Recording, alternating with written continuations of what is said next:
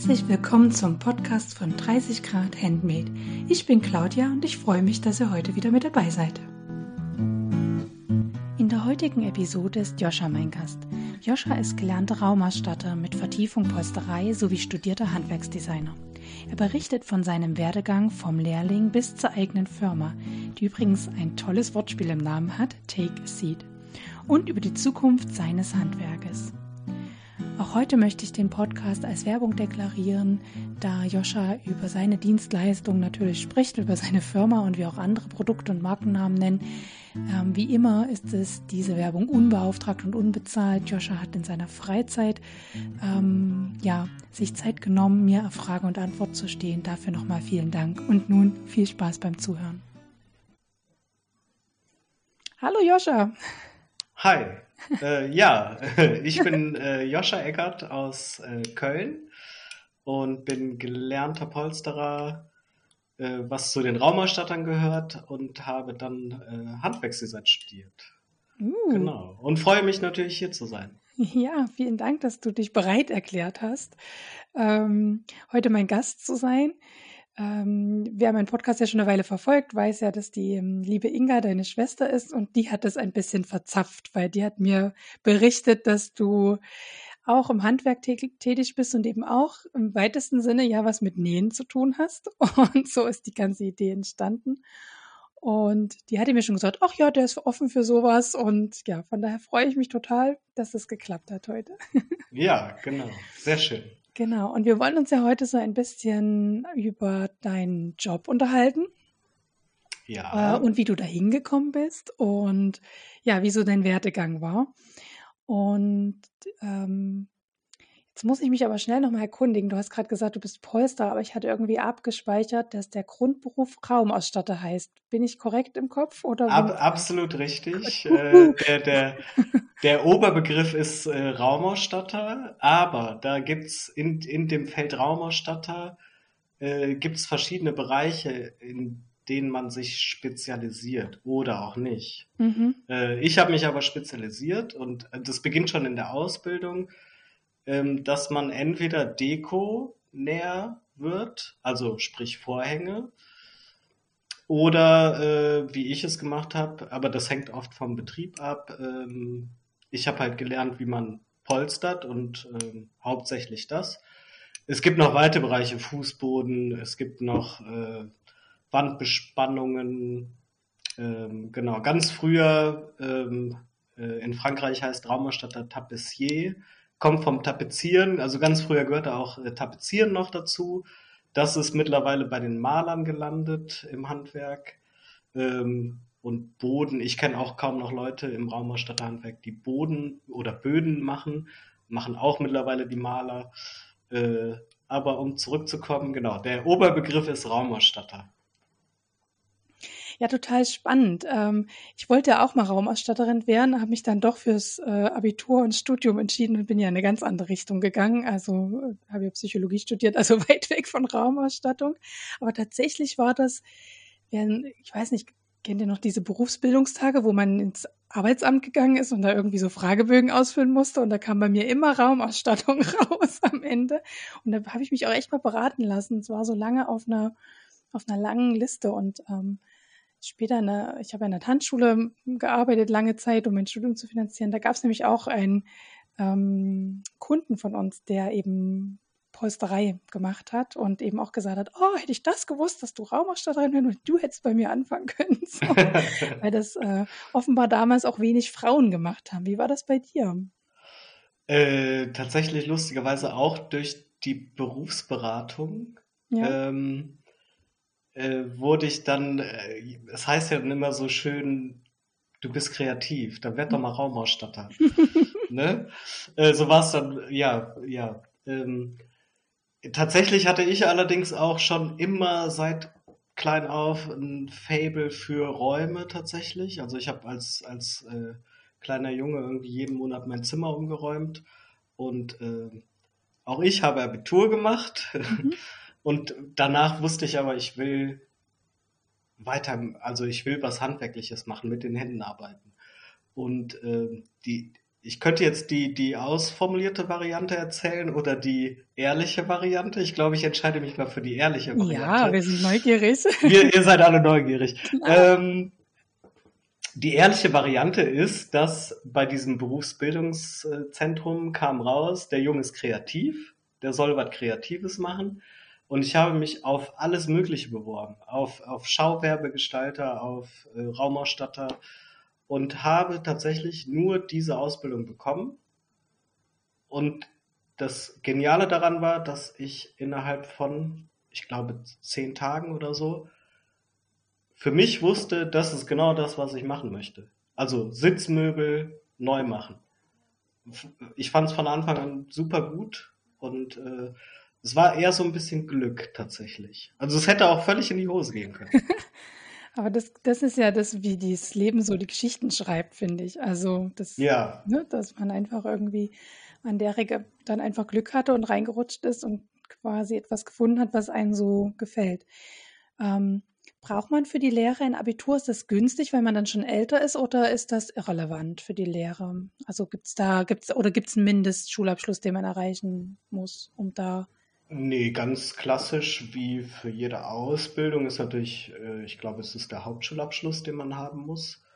Ähm, ich würde jetzt aber mal mich ein bisschen aus dem Fenster lehnen und sagen, es ist, also als Raumerstatter macht man ja Räume schön.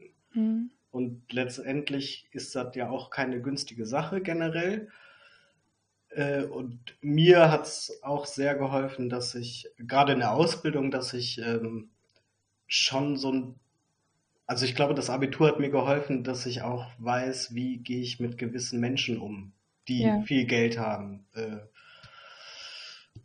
äh, ja, Mhm. äh, also weiß ich jetzt gar nicht, ob das das Abitur ist oder, oder ähm, Einfach eine zwischenmenschliche ähm, Fähigkeit, ja, die du hast. genau, genau. Ja. Also ich hatte zum Beispiel auch in der Berufsschule damals, das waren dann auch schon Leute, naja, die konnten halt keinen Satz gerade aussprechen, ne? Ohne irgendwie, ja, äh, Schimpfwörter zu benutzen. Ob die heute noch in dem Bereich tätig sind, weiß ich halt nicht. Ähm, ja. Ähm, aber grundsätzlich, ähm, glaube ich, ist der Hauptschulabschluss dafür nötig. Mhm. Ja. Und du hast ja schon gesagt, dass die Lehre dann schon in der Lehre eine Spezialisierung stattfindet in, innerhalb der Raumausstattung und du ja diese Spezialisierung Polsterei gemacht hast. Ähm, wie müssen, wie muss ich mir die Lehre vorstellen quasi? Also was für Themeninhalte werden da, wenn man jetzt äh, sich auf Polsterei spezialisiert, da durchgenommen? In den drei Jahren, oder? Drei, dreieinhalb Jahre? Äh, nee, drei Jahre. Kannst auch verkürzen, wenn du mega gut bist ähm, und es mit dem Betrieb abgestimmt ist. Aber generell ist drei Jahre. Und es fängt erstmal ziemlich langweilig an, tatsächlich. Also ähm, wir, wir nennen das im Fachjargon, heißt es Abschlagen. Also das ist, der Begriff bedeutet eigentlich, du holst sämtlichen Stoff und äh, Materialien von dem Sitzmöbel runter. Das heißt bei uns Abschlagen. Ähm, und das war zumindest bei mir im Betrieb das so ziemlich das erste Lehrjahr, dass man das nur macht. Heute mit viel, viel Jahren Erfahrung weiß ich aber auch, dass das mit eins der wichtigsten Sachen ist.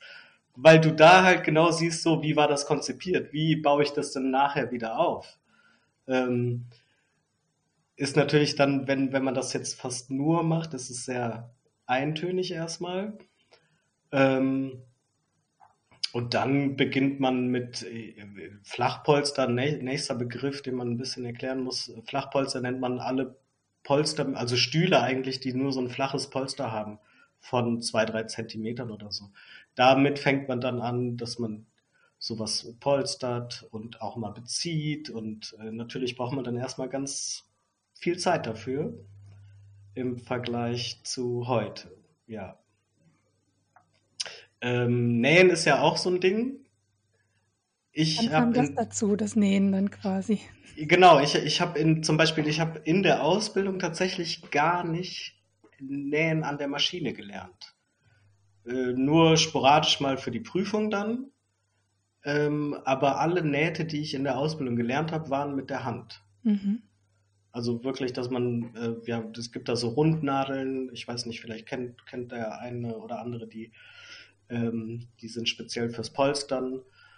Ähm, die ja. sehen aus wie so eine Sichel, ne? Habe ich das ja, genau, ja. genau. Mhm, mhm. Die gibt es in verschiedenen Größen, ähm, aber nicht so eine klassisch, klassische Nähnadel, sondern genau so eine Sichelnadel.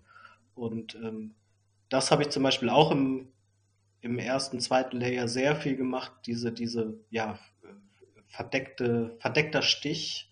Sagt dir das was? Äh, Nee, aber ich komme ja auch nicht aus dem Handwerk, ne? ja, oder manche, manche kennen es auch. Für Blindstich, glaube Blindstich würden Ja, Blindstich oder ich habe auch schon mal im Internet irgendwo äh, Zauberstich gelesen. Das ist halt dieser Stich, wo, ja. wo, wo die Naht nachher gar nicht mehr sichtbar ist. Ja, wo man die dann so zuzieht, meinst du? Ja, genau. Ja, das, das, das, das macht man, genau. das macht man halt sehr viel im, im, im Polsterhandwerk. Ja. Ähm, Im Handwerk wird es gerne äh, Leiterstich oder Matratzennaht genannt. Weil das wie so eine Leiter ergibt, die man dann so zusammenzieht. Da, da, tatsächlich, das, Leiterstich ist bei uns was ganz anderes. Ja, könnt ihr mal sehen. Aber ich glaube, die Hobby näher, also da dürfte uns nicht übel nehmen, ne? Wir, wir, ne, um Gottes Willen. Wir nehmen immer Begriffe, die so. Aber ich kenne es auch unter Matratzenstich, Zauberstich sagt mir auch was, genau. Echt, was ist ein Leiterstich bei euch? Jetzt kurze Abschweifung. Oh Gott, das wird jetzt aber kompliziert. Äh, äh, ich versuche es kurz zu fassen. Also es gibt äh, das äh, klassische Polstern, was ähm, oder im Gegenzug dazu gibt es das moderne Polstern mit Schaumstoff. So, und ähm, wenn man wie früher gepolstert hat, äh, also, also mit Afrik, das sind äh, Kokosfasern, und sich selber diese, diese Kanten, die man halt bei einem Sitz hat, bauen muss, dann passiert das mit diesen Füllmaterialien, mit Afrik und Elankrin und so weiter. Und ähm, dann wird mit zum Beispiel diesem Leiterstich und verschiedenen anderen Stichen ähm, dieses, ja, äh, die Sitzfläche garniert, sagt man. Okay, also in Form gebracht. In Form gebracht, mhm. genau. Da mhm. gibt es auch noch einen Haarzieher mhm. äh, und man baut damit halt die Kanten so, das, äh, aber das macht heutzutage kaum noch jemand. Äh, ja, weil es einfach, es ist einfach sehr aufwendig. Ja, und dann, demzufolge wahrscheinlich auch sehr teuer, ja. Ja, genau. Aber es mhm. hält auch wesentlich länger. Mhm. Ja. Das kann ich mir vorstellen. Aber das ist zum Beispiel der Leiterstich, der ist ein Teil, die, wie man ein Fasson baut. Mhm. Ja. Ja. Aber zurück, ähm, das war ja eine kurze, ein kurzer Ausflug, aber zurück zu deiner Lehre. Also nachdem du quasi das Möbel abschlagen durftest ähm, und das dann ja wahrscheinlich auch dokumentiert hast, damit dann quasi der, damit man weiß dann, wie man das wieder aufbaut quasi, könnte ich mir vorstellen. Oder musstest du dem das erzählen dann deinem Lehrmeister? So sah das aus. Und, also wenn du ein Jahr nur abgeschlagen hast? Ähm, also der, der, der, die Lehr ich hatte eine, eine äh, Lehrmeisterin, die hat natürlich immer mit drüber geguckt und äh, ich sag mal, wenn, wenn jetzt aus Erfahrung weiß ich heutzutage auch, wie so ein Stuhl dann aufgebaut ist. Oder, oder ein klassischer Ohrensessel, das weiß man dann schon. Es ist, ich weiß halt nur heute, dass, äh, dass dieses Abschlagen nicht einfach nur stupide, äh, ich mache die tausend Nägel daraus, und äh, krieg äh, Blasen an der Hand, äh, sondern dass es halt auch noch viel mehr ist, nämlich genau die Konzeption des Ganzen.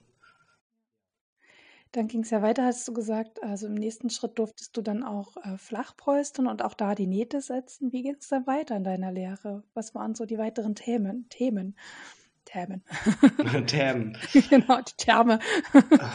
Oh Gott, das ist, das ist viel. Schon lange her. Es ist äh, lange her und das ist äh, äh auch viel. Also wir haben von, Zeit und wir sind alle neugierig. von wirklich, äh, was ich ja eben schon erwähnt habe, äh, so einem äh, traditionellen Polsteraufbau. Das muss man tatsächlich für die Prüfung auch lernen. Kleine Kritik am Handwerk, äh, weil es in der Realität keiner mehr macht, aber du musst es auch heute noch in der Prüfung machen. Ähm, sowas habe ich gemacht. Ähm, äh, dann natürlich ganz klassisch oder nicht klassisch modern gepolsterte Hocker. Also äh, ich habe für ein Möbelhaus äh, gearbeitet oder da die Ausbildung gemacht. Die hatten so auch eigene Sitzmöbel. Ähm, viele denken wahrscheinlich einfach nur Schaumstoff drauf, fertig. Nee, so ist es halt auch nicht. Da gibt es verschiedene Schaumstoffschichten. Ähm, wir alle haben, also wenn man sich jetzt mal so einen Stuhl vorstellt, dann äh, unser Schwerpunkt, wenn wir sitzen, ist natürlich da, wo unser Po ist. Das heißt, ähm, eine, eine Polsterung wird auch da verstärkt, wo wir unser meistes Gewicht drauf haben, nämlich da, wo unser Po sitzt, also im hinteren Drittel des Stuhls. Äh, da gibt es verschiedene Varianten, wie man das verstärken kann, erhöhen kann. Ähm, dann, was gibt es denn noch? Ähm, natürlich hatten wir überbetriebliche Lehrgänge, wo dann die ganze Berufsschulklasse zusammenkommt und ähm, ja, äh, alle das Gleiche lernen, zum Beispiel das traditionelle Polstern. Äh, da lernt man dann aber auch wiederum Gardinen nähen, womit ich mich total schwer getan habe. Also, also äh, ich fand es furchtbar. Da werden dir alle meine Zuhörerinnen und Zuhörer recht geben, dass Gardinennähen echt scheußlich ist. ja, vor allem habe ich mir auch immer, es gab dann immer so eine Reste, Restekiste von Stoff, wo man sich die Stoffe aus und natürlich habe ich mir immer die, ihr kennt es ja alle, die beschissensten Stoffe ausgesucht zum Nähen. Man, ich hätte mir auch die einfachen aussuchen können. Ne? Schön flutschigen Chiffon. Ja, ja, genau. So. Irgendwie so ein Trikotstoff oder so. Oh ja, oder sowas, genau. Ja, ja, genau. Äh, deswegen mit Gardinen kam ich da überhaupt nicht klar. Mhm. Ähm, Aber das finde ich ja auch cool organisiert quasi, dass quasi Dinge, die selten in Betrieben gemacht werden, dass dann quasi überbetrieblich von der Berufsschule, nehme ich mal aus, organisiert, genau. dann solche Klassiker gemacht werden. So ist der Betrieb nicht in ähm, ist der Betrieb, nee, wird so ein bisschen da entlastet, könnte ich mir vorstellen, weil wenn das Kunden nicht abfragen, aber ihr müsst es zur Prüfung wissen, ne, dann Genau, genau. Ich hatte ja letztens, also im letzten Podcast, ähm, eine Schneiderin zu Gast. Und die hat ganz klar gesagt, was im Betrieb nicht gemacht worden ist, musste man sich selber drauf schaffen. Ne? Das war dann so. Da ist das Lehrbuch, bitte guck. Äh, ja, tatsächlich, ja. Ja. Also diese überbetrieblichen Lehrgänge sind äh, dafür gedacht, dass natürlich alle den gleichen Bildungsgrad erreichen. Funktioniert in der Realität aber nicht. Okay, gut. Äh, und, und tatsächlich muss, muss ich da auch der, äh, was war sie, äh, Näherin, äh, Schneiderin, genau. äh, muss ich ihr recht geben. Bei mir hieß es auch ganz oft so, ja, äh, dann üb das halt in deiner Pause. Ne? Oder ich, ich war dann immer so, ja, aber kann ich nicht nach der Arbeit? Nein, das geht nicht, wegen Versicherung. Aber kannst ja in deiner Pause üben. Äh, eine Pause von einer halben Stunde. Ne? Ich glaube, jeder weiß hier, wie viel man in einer halben Stunde schafft. Also nicht viel.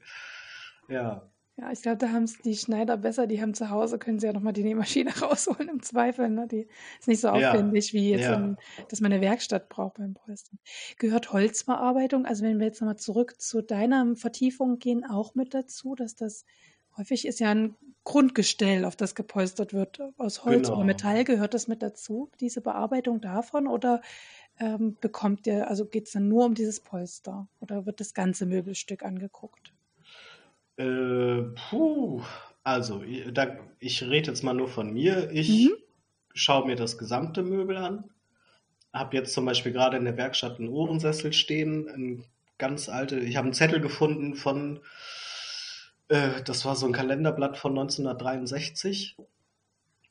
Äh, da, den werde ich neu verleihen komplett, weil der einfach nicht mehr funktioniert so. Also der wackelt in sich und hier und da mal vielleicht noch eine Strebe einbauten.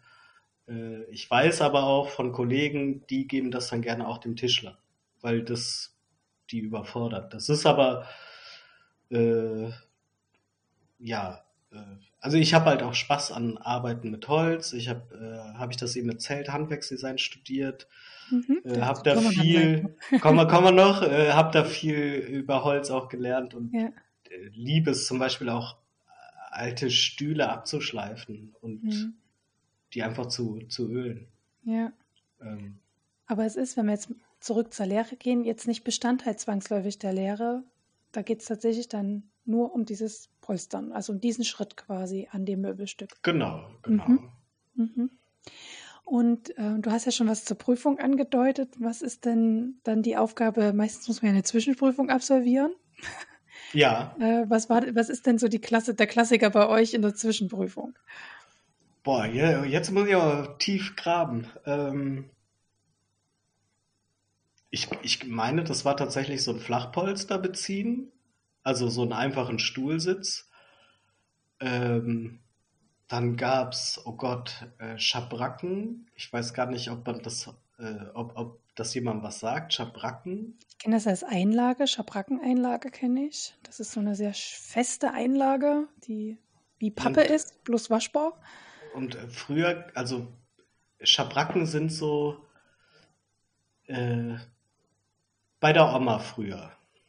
Da hingen ja ganz akkurat Gardinen vom Fenster und oben drüber war quasi das Fenster nochmal verkleidet mit einer ja, Schabracke, also nochmal so Ah, ich weiß, was du meinst, wie so, so eine Verblendung ist das. Ja, genau, ja, nur nochmal ja. dekorativ in mhm. Szene gesetzt. Ja. Ähm, das ist zum, bei uns im, im Fachjargon eine Schabracke. Ah, okay. Ähm, ich finde das witzig, wie so gleiche Begrifflichkeiten unterschiedliche Bedeutungen ja, voll. Ähm, sowas musste ich in der Zwischenprüfung nähen tatsächlich. Ähm, und äh, genau, Fußboden zählt ja auch noch zu der Ausbildung. Äh, so, eine, so eine kleine Intarsienarbeit, wo man aus verschiedenen Teppichen ein Bild malt. Ah, okay. Äh, also nicht malt, sondern ja, zusammenflickt. Mhm. Also da wird dann schon breit geprüft quasi. Also nicht nur die Vertiefung wird geprüft. Nee, genau, du, das ist das große Ding. Du, also es die, die Vertiefung, die man hat, die wird ähm, definitiv äh, mehr bewertet, höher bewertet, aber man muss alles in der Prüfung abliefern. Ja. Auch in der Abschlussprüfung, genau. Mhm, ja. Und was heißt, was war dein Abschlussprüfungsprojekt quasi? äh, also ich, ich weiß nicht, wie es in anderen, äh, äh, äh wie sagt man, äh, also im, im Kammerbezirk Köln äh, da gibt es so, das sind so ein Quadratmeter große Raumecken, muss man sich das vorstellen. Die sind ein Quadratmeter groß und haben links, in, haben halt so eine Ecke als Wand, die dann auch nochmal zwei Meter hoch ist. Und die muss man, ja, gestalten, aber natürlich nach einem Konzept, also man muss das Konzept auch schriftlich niederschreiben und äh, im Vorfeld sagen, was man wie alles macht, genau. Äh, mein Thema war, äh, das kennen jetzt wahrscheinlich, obwohl, nee, 4711 kennen alle, oder? Kölnisch Wasser, ja klar. Ja, ja. Äh, ich dachte, ich mache halt 4711. Mhm. Und äh, also die Farben waren dann äh, Türkis, Gold, Rot. Hat das nicht so einen roten Deckel? Hat das nicht so einen roten Schraubdeckel? Nee, ja, doch, jetzt wo du es mhm. sagst, ja. ja. Aber rot hatte ich nicht, nicht dabei. Kam nicht vor, habe ich ausgeblendet. Deine Prüfer äh, hoffentlich auch. ja, und äh, ja, da, also da gab es halt die, die, die Wandbespannung in Türkis, dann gab es einen goldenen Vorhang, äh, ein, ein türkisenen Store, glaube ich, eine Teppicheinlegearbeit, wo dann 4711 stand. Und dann natürlich mein, mein Hauptding, ein, ein Sessel, der jetzt nicht überrascht sein in Türkis war, mhm. weil es dazu passt. Ja. ja. Und konntest du diese Objekte vorbereiten und hast die mitgebracht und dort nur noch arrangiert oder musstest du alles vor Ort dann machen? Wie, wie war das? Kann ich mir nicht vorstellen, dass man alles vor Ort macht, dann würde die Prüfung ja mehrere Wochen dauern. Oder nee, genau. Also geht, geht, äh, die Prüfung geht, glaube ich, eine Woche. Äh, also es ist schon anstrengend, eine Woche lang. Ähm, man darf aber gewisse Dinge vorbereiten, die allerdings nicht aus dem jeweiligen Schwerpunkt kommen dürfen. Also ich durfte, ich glaube, den Store durfte ich mitbringen, fertig. Äh, den Vorhang musste ich aber vor Ort machen ähm, und den Sessel sowieso.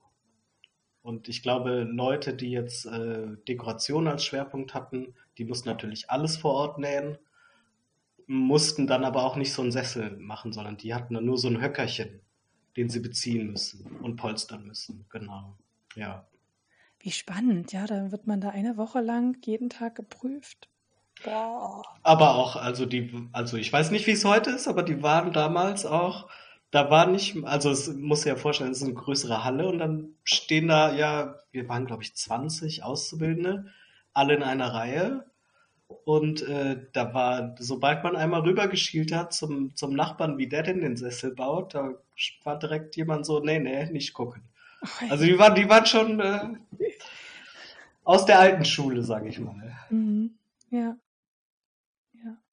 Du hast ja deine Ausbildung betrieblich gemacht, also im Betrieb deiner Meisterin, deiner Lehrmeisterin. Quasi. Und gibt es denn auch überbetrieblich? Beim Nähen weiß ich, dass es das gibt, also dass man rein schulisch die Ausbildung machen kann. Gibt es das bei Raumausstattung auch oder? Nicht, dass ich wüsste. Nicht, dass es, es gibt, äh, also ich weiß, es, man kann auch nach, ich glaube, anderthalb Jahren theoretisch aufhören und dann ist man gelernte Dekonäherin. Mhm. Also den, das gibt's. Ähm, aber dass man, also ich glaube nicht, dass das auch funktionieren würde, weil man braucht ja, also auch heute lerne ich ja noch jeden Tag irgendwie was Neues dazu. Mhm. Das ist, glaube ich, so die, die Quintessenz im Handwerk. Man kann, also man ist nicht ausgelernt, nie. Mhm. Ich weiß nicht, wie es, bei dir mit dem Nähen ist, aber da, man, man entdeckt ja auch immer irgendwie was Neues, oder? Hobby, ja. Ich, ich mache es ja als Hobby, ich habe es ja nicht als Beruf. Aber ja. in meinem Job entdecke ich immer mal wieder was Neues. Gibt neue Erkenntnisse und dann, ja. So ja, oder man, man probiert mal einen neuen Weg, als man bisher gemacht hat. Ja, ähm, auf jeden Fall. Ähm, deswegen, ich glaube nicht, dass es das theoretisch gibt. Mhm. Mhm. Was, was viele, glaube ich, ja immer denken und was ich damals auch gedacht habe, Raumausstatter ist ja mega der kreative Beruf, da kann ich Räume einrichten. Ja. Nein, falsch. Das, das wäre nämlich der, äh, der Innenarchitekt oder die Innenarchitektin, ja. ähm, die das dann plant, theoretisch. Mhm. Und der, der, eigentlich ist der Raumausstatter nur der, der es ausführt. Ja. Also der die Pläne dann umsetzt quasi. Genau. Und die Ideen. Ja. Ja. ja.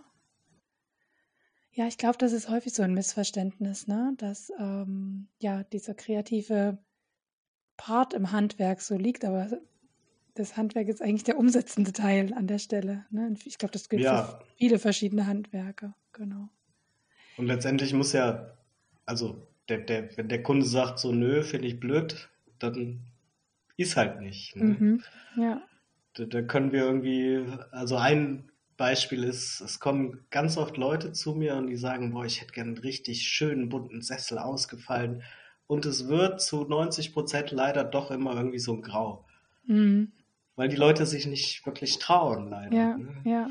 Oder ja. sich dann nicht vorstellen können, wenn man so eine Stoffprobe hat, ne, wie das dann komplett aussieht. Ja, ja. Mhm. Oder ja. dann denken, oh Gott, das geht mir in zwei Jahren auf den Keks und ne, mhm. darf, ja. Ja, ja. Okay. Ähm, wie ging es für dich nach der Ausbildung weiter? Also dann hattest du deinen Gesellenabschluss. Was dann Geselle, oder? Mit der Ausbildung? Das genau. Der Step im Handwerk Geselle. Wie ging es dann für dich weiter? Ähm, ich ich bleibe bei der ehrlichen Variante. Äh, tatsächlich sollte ich äh, übernommen werden und hätte auch Bock drauf gehabt in meinem Betrieb. Der ist aber ich, so ein, zwei Monate bevor ich meine Prüfung hatte, haben die Insolvenz angemeldet und dementsprechend war dann meine Übernahme auch hinfällig. Ähm, dann war ich erstmal ein paar Monate arbeitslos. Ich glaube, den ersten Monat habe ich mich noch sehr gefreut, aber dann auch überhaupt nicht mehr, weil es echt, es war keine schöne Zeit, kein Geld, ähm, nichts zu tun. Dann habe ich äh, zum Glück bei einem, bei einem äh, Innenarchitekten anfangen können. Der aber, ja, ich weiß nicht, ob man hier das sagen darf, menschlich, äh, ne, du kannst ja bestimmt rauspiepsen. Der war menschlich ein Arschloch. Okay. Nee, ich, ähm. glaub, ich, ich, bin so ein, äh, ich glaube, ich werde bei iTunes unter Exclusive oder so gebucht, weil ich auch ab und zu mal Scheibenkleister und so Sachen sage.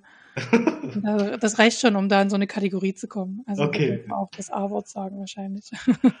er war auf jeden Fall nicht sehr nett. Äh, der hatte die Vorstellung, dass ich als, als frischer Junggeselle, muss man sich ja vorstellen, ähm, alles kann.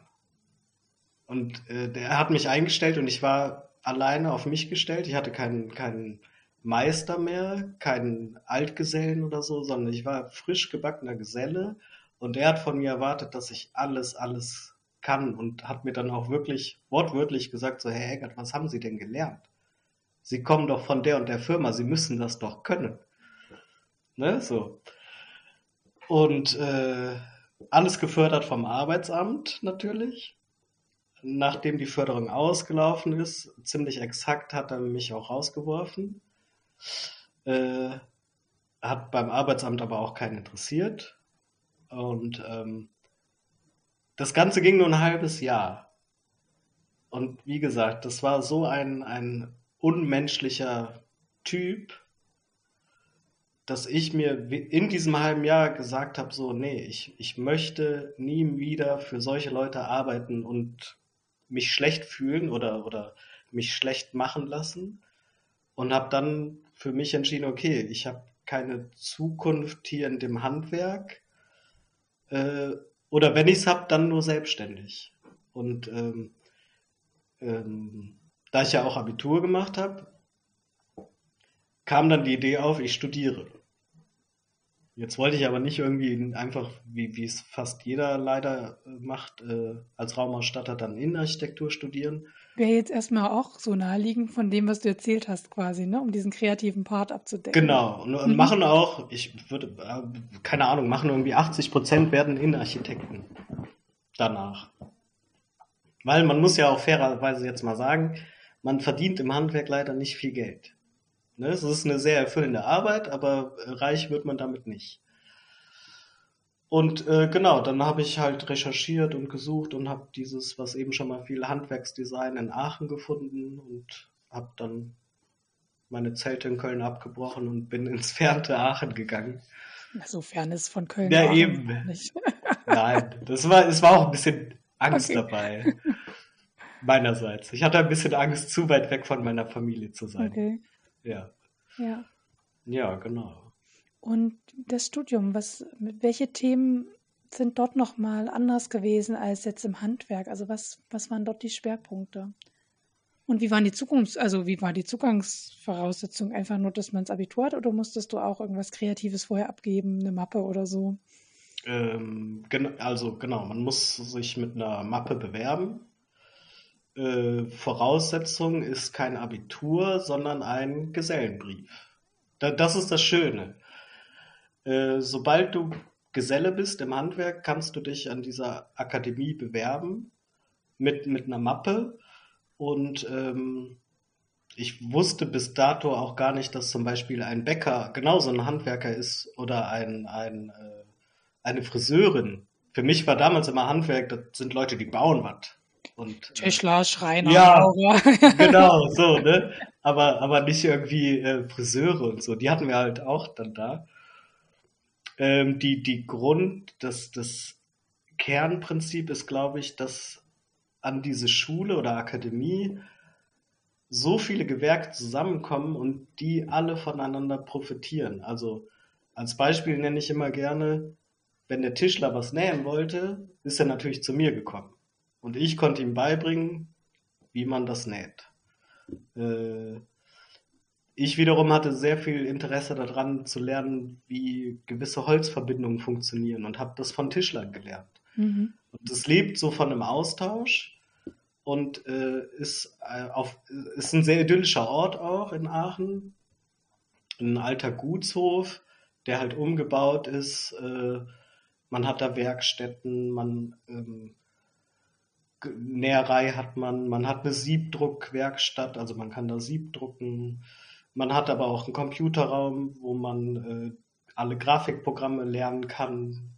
Und ähm, ja, äh, war für mich eine eigentlich die beste Zeit in meinem Leben bisher. Ähm, einfach weil da ja viele Menschen zusammenkommen, die so das gleiche Interesse haben. Nämlich irgendwie Dinge zu kreieren, zu bauen. Alle kommen aus dem Handwerk, alle wissen, wie das irgendwie funktioniert. Also wir machen alle was mit den Händen. Und äh, ja, hat super viel Spaß gemacht.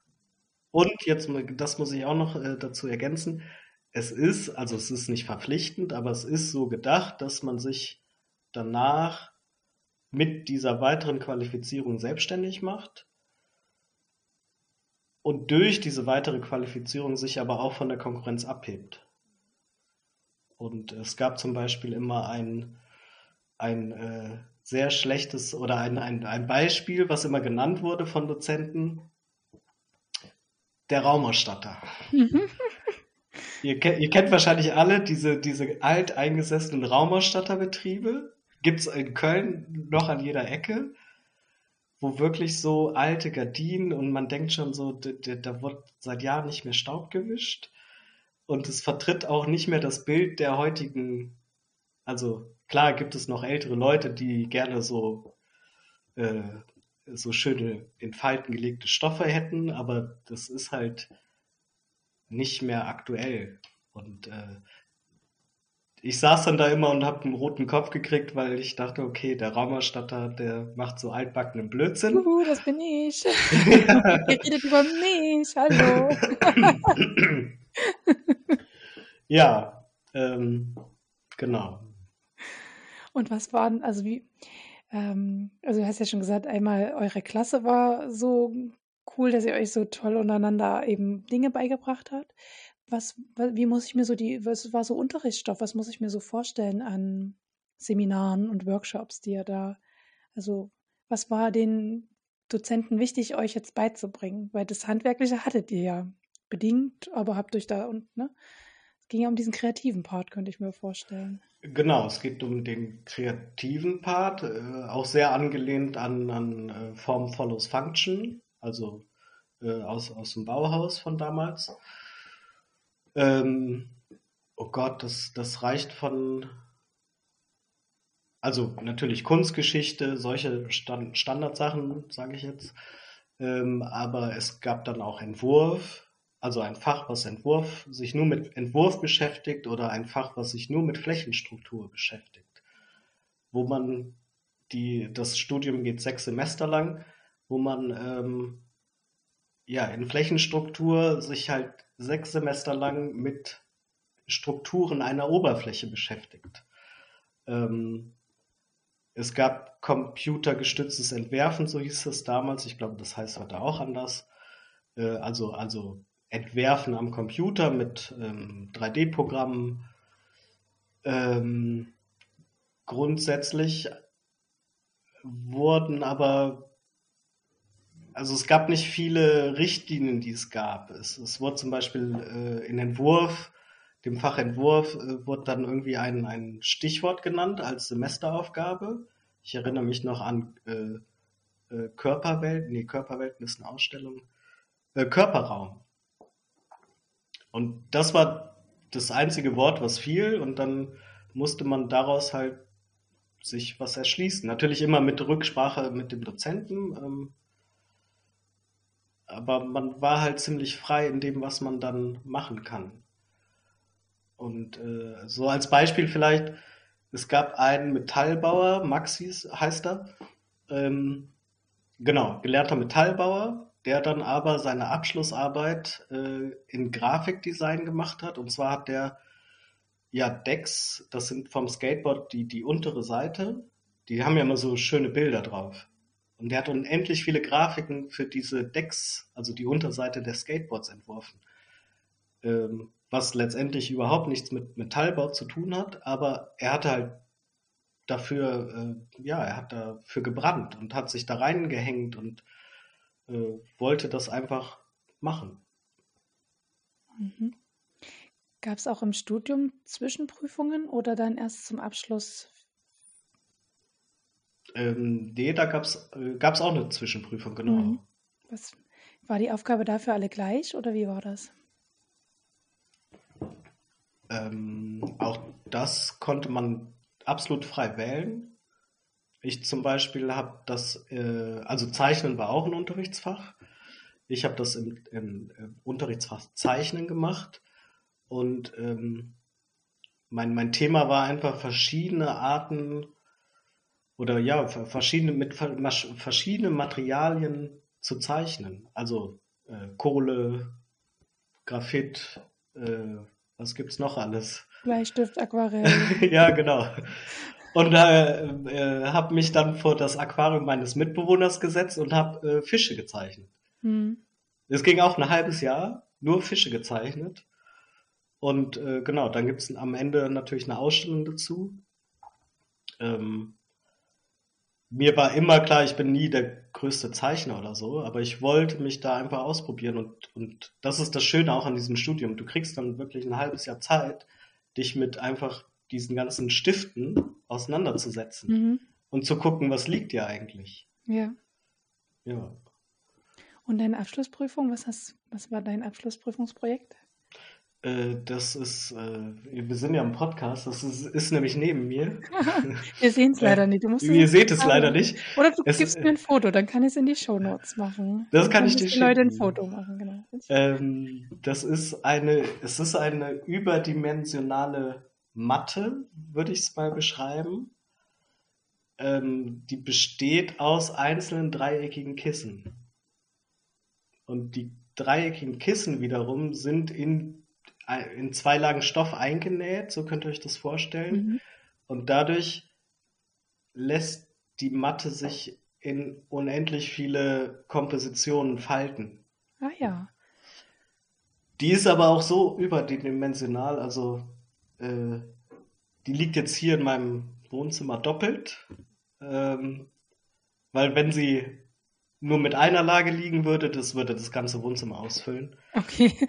Und äh, Ausschlag, also so die, die Grundidee war damals bei mir, dass ich ein, also ich, ich, es war klar, ich will ein Sitzmöbel machen, weil ich finde Polstern toll und liebe Sitzmöbel. Und ähm, ja, dann ging das, äh, also auch da hat man ja wieder viel, viel Zeit, sich da reinzudenken, mit den Dozenten zu sprechen. Und irgendwann kristallisierte sich so raus, ich will eigentlich ein Möbel machen, was verschiedene Kulturen vereint. Und es gibt äh, so viele unterschiedliche Sitzgewohnheiten in den unterschiedlichsten Kulturen. Ähm, einfachstes Beispiel ist, der König sitzt auf dem Thron und das Volk steht unter ihm. Und, und diese Hierarchien wollte ich mit diesem Sitzmöbel aufbrechen, ähm, dass jeder so sitzen kann, wie er möchte. Ne? Also, dass äh, eher so ein kommunikativer Ort damit geschaffen wird. Ähm, das war so der Grundgedanke. Ja. Okay. Klingt total spannend. Letztendlich ist es einfach nur eine riesengroße Matte, die man falten kann. Und äh, Inga habt ihr ja auch schon äh, gehört. Äh, die zwei Kiddies, die lieben das da einfach irgendwie drauf rumzutoben. Und mhm. äh, ne, ja. Ja. Aber dann hast du ja genau den Effekt erreicht, dass es je nach Alter und je nach Kultur so genutzt wird, wie man es gerade braucht. Und die ja, Kinder benutzen genau. es als Spielmöbel und ähm, ihr benutzt es vielleicht, wenn du Gäste hast, faltest es dir vielleicht als großes Sitzmöbel, ne? dass dann die Gäste genügend Platz haben. Ja, genau. Oder, oder äh, als, als Übernachtungsmöglichkeit. Ja, oder so, genau. Fun ja. Genau, funktioniert alles. Ja. Ja. ja. Ach cool, ja, da müssen, also da stehe ich auf ein Foto. ja, bekommst du. Und du hast es genäht, hast du gesagt. Also es ist ja zwischen zwei Lagen eingenäht. Ja, mit der Hand.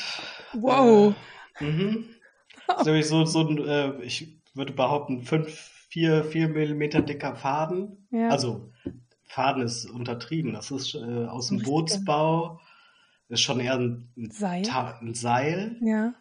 Und äh, ja, ich war leider der Meinung, ich muss das mit der Hand nähen. Mm. Das hat äh, sehr wehgetan, viele Nächte gekostet, viel Verzweiflung. Mhm. Und äh, ja. Und weißt du noch Pi mal Daumen, wie viele Stunden du reingesteckt hast? Nur in das Nähen? Sowohl Oder, als auch. Sowohl ins Nähen als auch ins gesamte Teil. Also das gesamte von, von den ersten Ideen bis zu den ersten Materialproben und so weiter bis zum fertigen Stück das war ein halbes Jahr. Äh, ich glaube, das, nur das Nähen an sich hat äh, zwei Wochen gedauert. Mit, äh, mit Nachtschichten. Und wirklich, also ich über, untertreibe jetzt nicht mit äh, blutigen Stellen an den Händen. Weil ich natürlich auch die Zeit im Nacken hatte und äh, naja, und vor allem mit so einem dicken Garn und durch so viele Lagen Stoff braucht man ja wirklich auch Druck in den Fingern, um das überhaupt da durchzuprügeln, ja, sage ich jetzt ja. mal die Nadel. Ne? Also wenn sich jetzt die Leute wundern und beim Hören, hä, warum hat er denn vom Handnähen blutige Finger? So, aber das, wir reden ja jetzt nicht von einer dünnen Handnähnadel, die du da benutzt hast, sondern wahrscheinlich hast du deine Polstereinadel genommen. Genau. Und die sind ja, also, ne? Da und dann halt immer. Äh, Kraft aufbringen, die da durchzubringen, ja. Genau, und dann halt auch immer einmal rauf, einmal runter, einmal rauf, einmal runter und das halt, ach, ich weiß ja auch gar nicht mehr, ich glaube 166 einzelne Kissen sind es. Und um die musste ich ja überall rumnähen. Umnähen. Ja. Du also, schon was kilometerweise Nähter genäht. Ja, ja. Äh, würde ich auch heute anders machen, aber äh, man ist ja immer schlauer dann. Ne? Man wird ja schlauer mit der Zeit, genau. Ja, sollte, sollte. Ja. ja, und Du hast ja schon erzählt, Ziel, oder nee, eine Frage habe ich noch. Ähm, dieses äh, Studium in Aachen, war das privat zu bezahlen oder wird das gefördert? Wie war das bei dir? Äh, burp, äh, ja, also es ist, äh, man nimmt dafür einen Kredit von der KfW auf, tatsächlich. Ich war nicht erschreckend ungefähr mit Lebensunterhaltungskosten dann letztendlich nach drei Jahren bei 25.000 Euro. Äh, habe sie jetzt abgezahlt. Äh, 2000, was haben wir denn? Ja, zehn Jahre später abgezahlt. Ähm, gibt aber auch Stipendien und so weiter. Muss man halt nur dann bekommen. Aber grundsätzlich ist es eine, muss man das selber zahlen.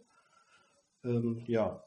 Aber aus meiner Sicht lohnt sich das. Ich würde es heute, ich würde es wieder tun. Ja. Ja, doch, du redest auch total begeistert. Und was die Leute ja nicht sehen, ist äh, deine glänzenden Augen, wenn du über so bestimmte Dinge redest quasi. Und unter anderem ja. darüber, dass das so ein schöner Ort war und dass ihr euch so ausgetauscht habt darüber und dass das für dich ja. so bereichernd war an der Stelle. Mich erschrecken solche Ausbildungsgebühren überhaupt nicht, weil als Psychologe, wenn man dann hinterher Psychotherapeut werden will, zahlt man noch viel, viel mehr Ausbildungsgebühren. Das muss man auch selber zahlen. Also von daher, mich erschreckt das nicht, aber ich kann mir durchaus vorstellen, dass der eine oder andere die Luft anhält, wenn er hört 25.000 Euro. Ne? Aber es scheint ja. sich ja sehr gelohnt zu haben. Ähm, und du hast ja erzählt, dass das Ziel auch ähm, dieses Studiums auch von, von Seiten der Dozenten war, die Leute sollen sich in der selbstständig machen und das Hand, also ne, also quasi einen Betrieb aufmachen. Das genau. ist ja genau. Selbstständigkeit, nichts anderes. Das heißt, mit dem Gedanken bist du dann auch von der, vom, vom Studium weg. Ich mache mich jetzt selbstständig. Ja. Ja. Aber allerdings auch schon vor dem Studium hatte ich mhm. den Gedanken so, ja. äh, ich mache mich selbstständig. Ich werde nicht nochmal für tyrannische Leute arbeiten. Ja, genau, genau. ja. Ähm, den Faden aufzunehmen. und dann, also danach war auch schon irgendwo klar, so ich mache mich selbstständig, aber ich hatte jetzt nicht diese, also ich äh, finde immer Leute krass, die dann, weiß ich nicht, sagen, zum, zum äh, nehmen wir jetzt mal 24.12., mache ich meinen Betrieb auf. Mhm. Und dann läuft es. Ja. Habe ich einen heiden Respekt vor. Also ich habe äh, nach dem Studium angefangen zu kellnern und mir nebenbei einen Kundenstamm aufgebaut und das äh, fing dann an mit einem Auftrag pro Monat und nach zwei, drei Jahren waren das mehrere Aufträge im Monat und irgendwann nach, ich glaube, drei Jahren habe ich dann dem Kellnerjob auf Wiedersehen gesagt und äh, auch das war so ein bisschen Risiko und habe dann aber gesagt, so, ich probiere das jetzt, ich mache das jetzt und jetzt geht das seit sieben Jahren schon gut. Es gibt immer wieder Phasen, wo ich denke, ja, wo kommt die nächste Miete her? Es gibt auch immer wieder Phasen, dass, äh, ja, wo ich denke, das ist einfach viel zu viel Arbeit für viel zu wenig Geld. Aber letztendlich ist es einfach ein, mich erfüllt es. Und ich kann halt, ähm, das ist der große Vorteil. Ich kann selber entscheiden, was ich tue und was nicht. Und das habe ich nicht in einem Angestelltenverhältnis. Ja. Ja. Das ist auch spannend, ne? wie unterschiedlich man so in Selbstständigkeit gehen kann. Und ich glaube, ich wäre auch eher Typ du, so erstmal mit Vorsicht und nochmal lieber ein Brot. Ja, erstmal gucken. Genau, gucken, ob das überhaupt läuft und so. Ähm, ja, ich, also, kann ich gut nachvollziehen, dass man da erstmal guckt, ne, so und nicht gleich sagt, so jetzt, ich, dann muss man sich ja auch eine Werkstatt mieten und, ne, also ja, das, und, und das kann man ja nicht nur alles alleine zu Hause im Keller machen. Also vielleicht fängt man so an, aber irgendwann muss man sich ja Räumlichkeiten suchen, wo man dann auch eine Werkstatt hat. Ja, und wo man und dem Kunden man, vielleicht dann auch mal zeigt, was man da gemacht hat, ne? So. Und Maschinen kaufen Ja, und keine ja, Ahnung. ja. Ähm, und das sind ja alles viele Kosten. Mhm. Ähm, also, wie gesagt, ich habe da einen Respekt vor, wenn das, wenn man das so macht. Ja, ja. Aber gut, da kommt es wahrscheinlich auch drauf an. Ne? Manche können ja auch dann vielleicht den Betrieb von dem Meister übernehmen, der sagt, komm, du machst jetzt ein paar Jahre hier noch mit und dann gehe ich in Rente und Ja, du übernimmst es. Das wäre dann auch so ein Weg in die Selbstständigkeit, ne? ja. Der vielleicht nicht schlecht sein muss. Mhm. Erzähl mal von deinem Betrieb. Ähm, mein Betrieb ist ein kleines Einzelunternehmen, also ich und ich, mehr gibt's nicht. Ähm, in Köln natürlich. Also zurück zur Familie dann von Aachen quasi. Genau, ich bin zurückgegangen, Mhm. ähm, habe auch überlegt, in Aachen zu bleiben oder woanders hin, aber irgendwie hat es mich zurück nach, äh, weil ich mag ja Köln, ne? Ist Mhm. ja, ist ja nicht ganz so schlimm hier. Ähm, und ja, äh, also ich habe eine kleine Werkstatt, die ist nicht besonders groß, 30 Quadratmeter. Ähm, ist sehr oft sehr viel hin und her räumen, dafür aber günstig.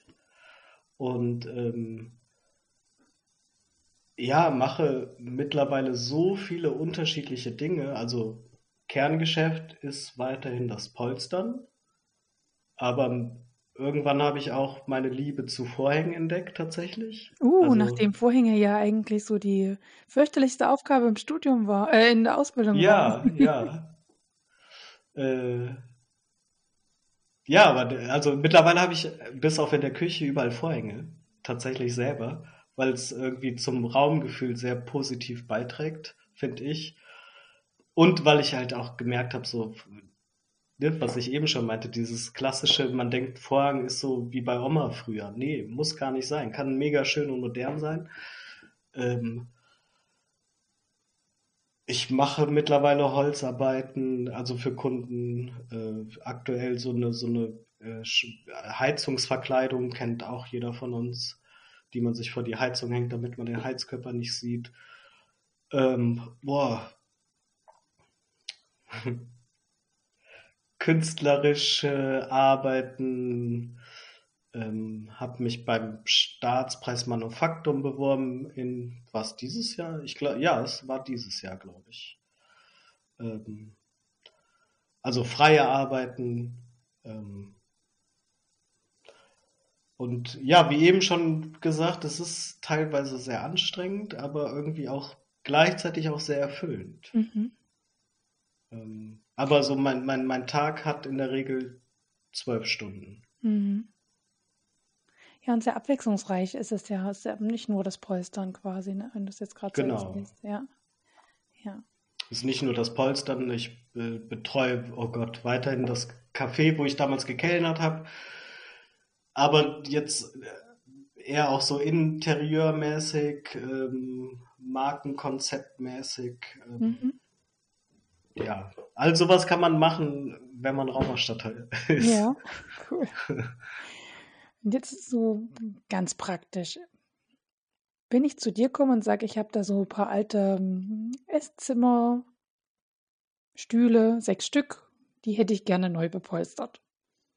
So. Was muss ich dann, was, was kostet sowas? Ich habe keine Vorstellung.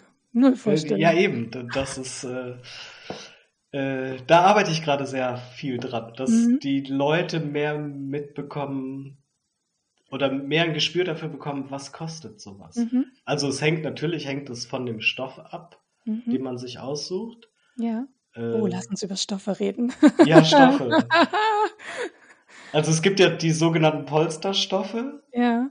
Die äh, sind dafür gemacht. Mhm. Also äh, Ma sind Martin, besonders robust oder robust, genau. abriebsfest und so Zeug. Genau. Mhm. Ja. Äh, Martingale, äh, damit misst man das. Oder Scheuertouren. Mhm. Okay. Aber jeder von euch kann, oder man kann sich ja vorstellen, dass man jetzt so einen, so einen feinen Trikotstoff zum Beispiel nicht auf dem Stuhlsitz macht, weil der ist ja nach drei Tagen durchgescheuert. Das muss ja schon irgendwie was aushalten. Ja.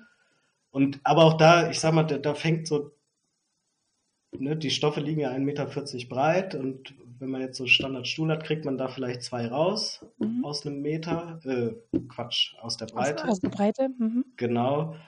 Und da fängt es so an bei 70 Euro pro laufender Meter. Mhm. Geht aber auch ganz schön hoch bei bis 200, 300. Okay, je nachdem, wie edel oder aus welchem Material dann dieser genau. Stoff ist, ob das jetzt Baumwolle ist, Seide oder was, genau. Ja. Okay. Ich persönlich liebe äh, ganz naturbelassene Wollstoffe äh, und verkaufe die auch immer mehr, weil ich sie halt auch immer mehr anpreise.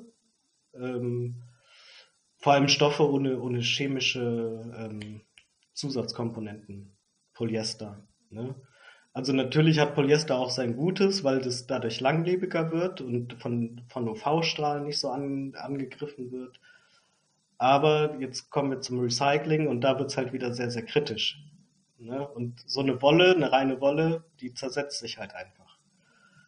Und ich finde, und das ist leider nichts, was man messen kann, das kann man nur spüren. Ich bin der felsenfesten Überzeugung, ich habe zum Beispiel in meinem Schlafzimmer Vorhänge aus, ähm, äh, das ist äh, ein Gemisch aus Leinen und Wolle. Und äh, das, das, ich sage jetzt das Klima in diesem Raum, äh, damit meine ich aber jetzt nicht nur die Raumtemperatur, sondern wirklich das gefühlte Klima ist, seitdem ich diese Vorhänge habe, einfach deutlich besser. Man, ich, ich fühle mich wohler da drin.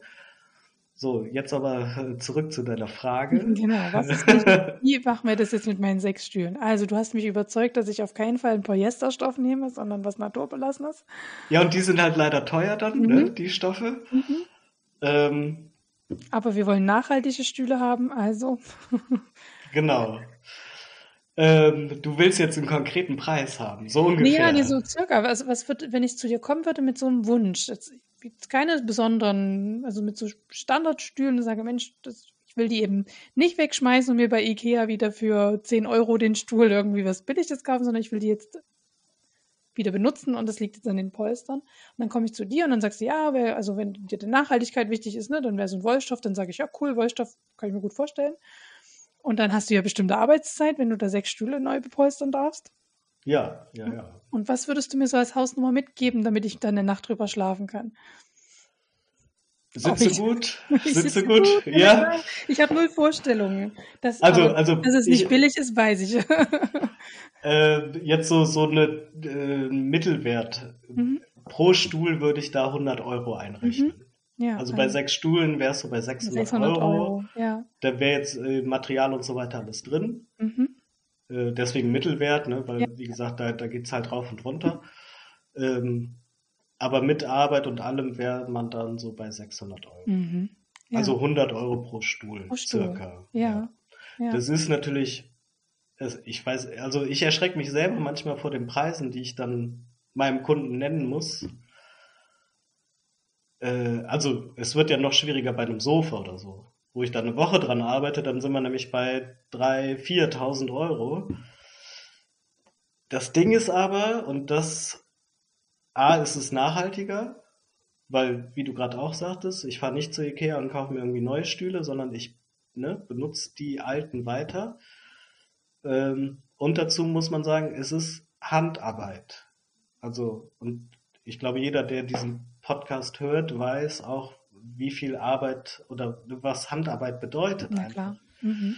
Ähm, und das ist, glaube ich, ganz wichtig, das auch nach außen zu tragen. Es ist Handarbeit, es ist in, irgendwie auch ein Unikat, was man dann anfertigt für, mhm. also jetzt nehmen wir mal deine sechs Stühle als Beispiel. Stühle, genau. Die hätte dann jetzt so auch kein anderer. Mhm. Ne? Also vielleicht hätte irgendwer auf der Welt noch mal den gleichen Stoff, aber ich würde ja dann auch mit dir darüber sprechen, wie sitzt du gerne. Manche Leute sitzen gerne weich, manche eher hart. Äh, da spielt die Körpergröße eine Rolle ne, und so weiter. Ähm, ja, ähm, das, das, das muss man irgendwie ein bisschen mehr, generell das Handwerk an sich, glaube ich, einfach ein bisschen mehr nach außen tragen, dass es Handarbeit ist, dass es individuell gefertigt wird und deswegen auch teuer ist. Ja. Ne? Ja. Na, oder das, also teuer würde ich es gar nicht unbedingt nennen, aber dass das eben der Wert der Arbeit ist. Ja, genau. Und des Materials. Und des Materials. Und ähm, ja, und des Materials. Ja. Ich hatte gerade schon wieder einen anderen Gedanken, aber genau. Hast du einen Gedanken? nee, ich, ich hatte gerade Wertschöpfung des Materials im Kopf. Ne? Also auch, das ist, glaube ich, auch äh, in den letzten Jahren so ein bisschen verloren gegangen bei uns in der, in der Welt, einfach so ein Material mal zu wertschätzen.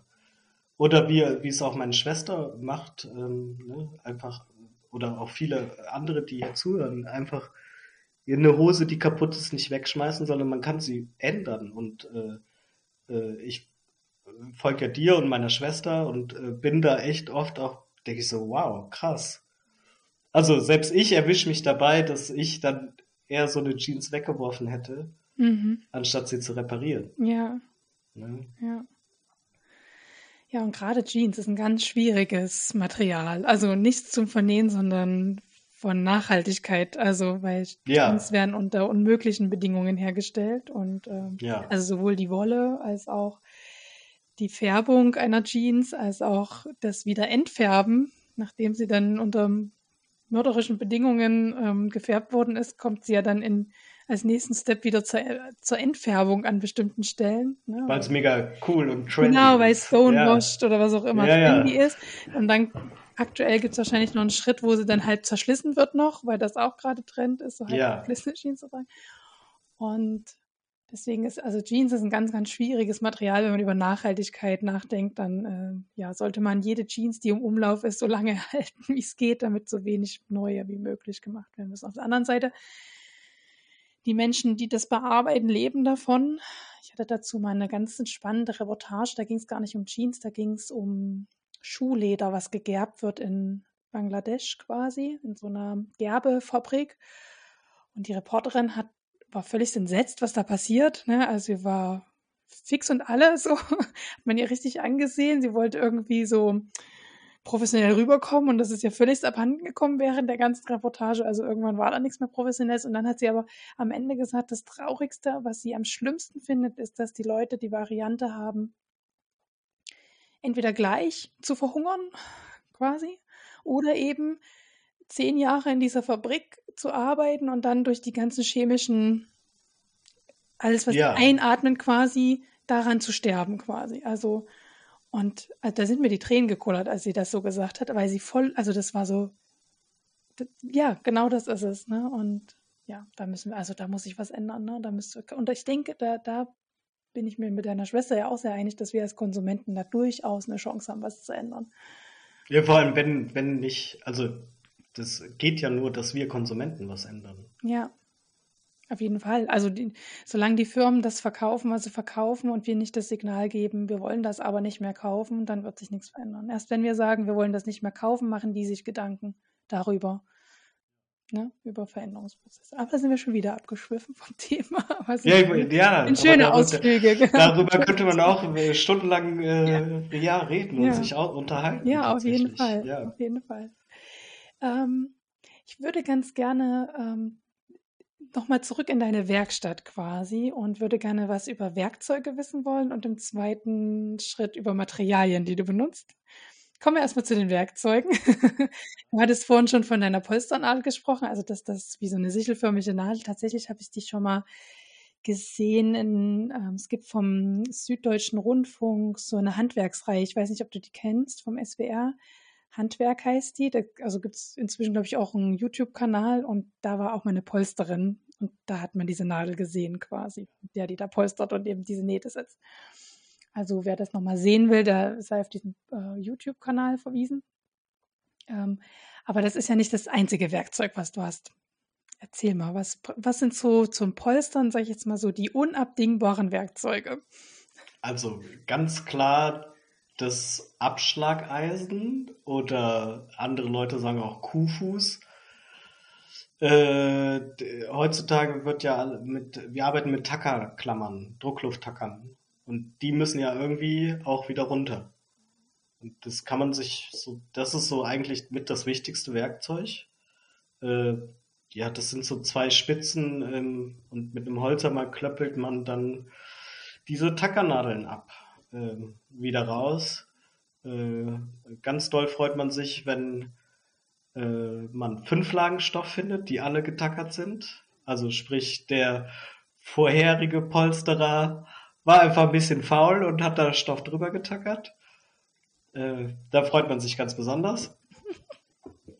Und, man doppelt ähm, so viele Nadeln entfernen quasi. Ja, ja. Also, also ich hatte wirklich schon einen äh, Sessel und das ist nicht selten, da sind dann fünf Lagen Stoff drauf. Ne? Mhm. Weil da einfach drüber gepolstert wurde. Mhm. Ähm, aber okay. Ähm, da, das ist auf jeden Fall, eine Schere ist natürlich mega wichtig. Mhm. Ähm, also ich habe mehrere Scheren. Ja. Ich habe mehrere eine... Zwecke oder ist das dann dir egal? Ne, um Gottes Willen. also, die, die, meine allerheiligste Schere ist natürlich meine, meine, ja, äh, teure Stoffschere. Ähm, damit schneide ich aber auch nur weiche Stoffe. Sobald es ein bisschen gröber wird, dafür habe ich eine günstigere Stoffschere und äh, dann gibt's noch meine Lieblingsschere ist die sogenannte Floor-Schere. Das können alle mal googeln. Die sieht nämlich total lustig aus. Ähm, die hat, ja, wie erklärt man das? Die hat natürlich eine ganz normale Spitze, wie jede Schere, und dann aber so einen halbrunden Kreis obendrauf. Ah, doch, das habe ich schon mal gesehen, ja. Mhm. Ähm, die bringt zum Polstern eigentlich nichts. Ich habe das nur in der Ausbildung immer so gelernt. Die nimmt man halt und äh, irgendwie mag ich die total gerne. Ich kenne Leute, ich habe tatsächlich das bei, bei Nähwochenenden schon gesehen, dass Leute das auch gerne als Fadenschere benutzen und auch mit so einem Halbmond dran. Sagen auch, das hat eigentlich überhaupt keinen Sinn für sie, aber irgendwie ist die so schön. ich, ich kann mir jetzt vorstellen, was Fadenschere bedeutet, aber erklär also, mir das um mal. den Faden einfach abzuschneiden, wenn du nähst, ne? Um ja, den genau. dann quasi so ganz flach am Stoff abzuschneiden. Ja, dafür benutze ich die gerne. Die siehst du, guck, die anderen ja, auch. Ja. genau. ähm, und natürlich das, ja, ja doch mit eins der wichtigsten Werkzeuge ist äh, die Polsternähmaschine. Was ist finde eine ich. Polsternähmaschine? Eine Polsternähmaschine. Ja, die, die ist letztendlich ist das auch nur eine Nähmaschine. Also Industrie natürlich. Ähm, aber die näht, kann auch irgendwie so mehrere Lagen Leder nähen. Also von mhm. der Power her. Okay. Ähm, ja, also quasi ist es eigentlich ist es nur eine normale Nähmaschine, die kann noch nicht mal zickzack oder so. Nur geradstich. Mhm. Nur geradeaus mhm. und rückwärts und äh, ja, näht aber, wie gesagt, kann auch fünf, sechs Lagen, Lagen Leder nähen von der Power her und äh, ähm, sind dann da auch spezielle Nadeln eingesetzt für so etwas? Ja, mhm. ja. Also es, also ich habe zwei, einmal für Leder und einmal für Stoff. Äh, okay. Es gibt, gibt garantiert noch mehr. Äh, ja. äh, genau, aber damit komme ich klar. Mhm. Also genau diese zwei. Ja. Ja. Mhm. Das sind, glaube ich, meine, ja doch, das sind meine wichtigsten Werkzeuge. Ja. Von welcher Firma ist denn deine Industrienähmaschine? Äh. Weißt du das? Ja, ja, klar. Gut, vielleicht hat man die ja irgendwie da stehen und schon ewig nicht mehr geguckt. nee, die, die, ich habe die noch nicht so lange. Okay. Äh, die ist noch ganz neu. Mhm. Also so ein Jahr habe ich die jetzt. Äh, von Pfaff ist die. Von Pfaff tatsächlich. Darf man hier nennen, ne? Ja, klar. Ich ja. sag Werbesendung vorne dran. Okay. Wir machen ja auch Werbung für, dein, für deine Firma, von daher. Ach so, ja, stimmt. Bin ja auch nicht so. Ich denke immer, nee, sollen, von, sie, sollen sie mich doch alle verklagen, denke ich immer. äh, ja, von Pfaff, genau. Ja, cool. ich habe letztens gehört, dass die gar nichts mehr herstellen, die Farbe, aber scheint ja doch noch. Scheint falsch gehört wahrscheinlich. Oder vielleicht nur Industriesachen. Ich glaube, im Hobbynähbereich haben die ja Sachen, also weiß nicht, hat letztens jemand erzählt, dass Pfaff nichts mehr macht. Äh, äh, ich glaube tatsächlich nur noch Industrie. Mhm. Ja. Und äh, auch da, ich habe dann äh, irgendwie Pfaff gegoogelt und da angerufen und die waren ein bisschen irritiert, weil die sagten, ja, so sorry, aber wir verkaufen das gar nicht. Äh, rufen Sie mal den und den Händler an. Okay. Also das, da muss man auch irgendwie über Ecken und äh, ja. Ja, dass die, wann, noch, dass die keinen Direktvertrieb haben, das habe ich mir schon fast gedacht, ja. Ja, ja, aber genau. Genau. Die haben dann wahrscheinlich noch so fahrende Händler, die dann kommen und dir das zeigen. Und, oder wo man hinfährt und dann kann man sich angucken. Ja, der hat dann gefragt, was, was will ich denn? Äh, ne? Wie viel nähe ich am Tag, etc., etc. Hat mir tausend Fragen gestellt und meinte, ja, dann ist der, das Modell für Sie das Beste. Und äh, dann habe ich trotzdem nochmal gefragt, ja, aber was kostet denn das Modell mit, äh, wo der Faden sich selber abschneidet und, äh, und äh, Computer unterstützt und so, ne? Automatisch vor und zurücknäht mhm. und so. Äh, ja, das wäre dann aber ein paar tausend Euro mehr gewesen, deswegen. Ja. Es ist die einfache geblieben, aber mhm. sie ist toll, ich liebe sie.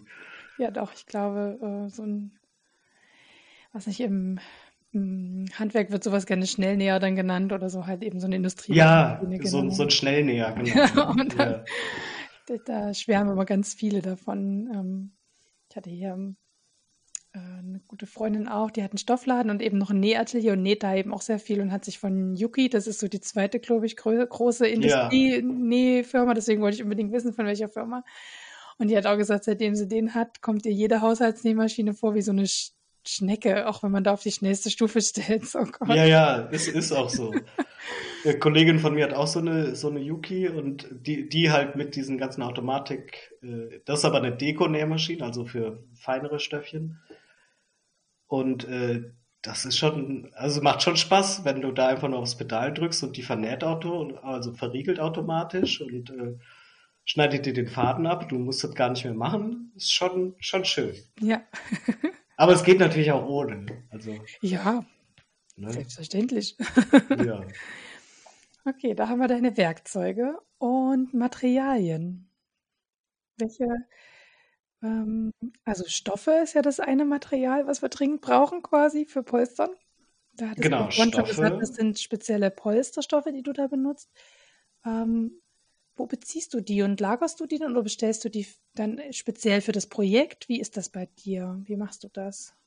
Äh, liegen bei dir äh, Stoffballen rum, die du also leider ja. Mit, äh, die, die sammeln sich so an. Das sind dann aber eher so über übrig gebliebene Stoffe. Tatsächlich habe ich äh, nur Stoffbücher da mit Mustern drin und ähm, die nehme ich dann mit zu Kunden und berate halt die Kunden vor Ort. Ähm, und dann, dann bestelle ich halt den Stoff auf der Rolle. Ähm, und da bleibt, natürlich bleibt da immer ein bisschen was übrig, deswegen, ich habe leider, eigentlich müsste ich mal irgendwie so einen Stoffflohmarkt machen, äh, weil sich da halt so viele Reste anhäufen.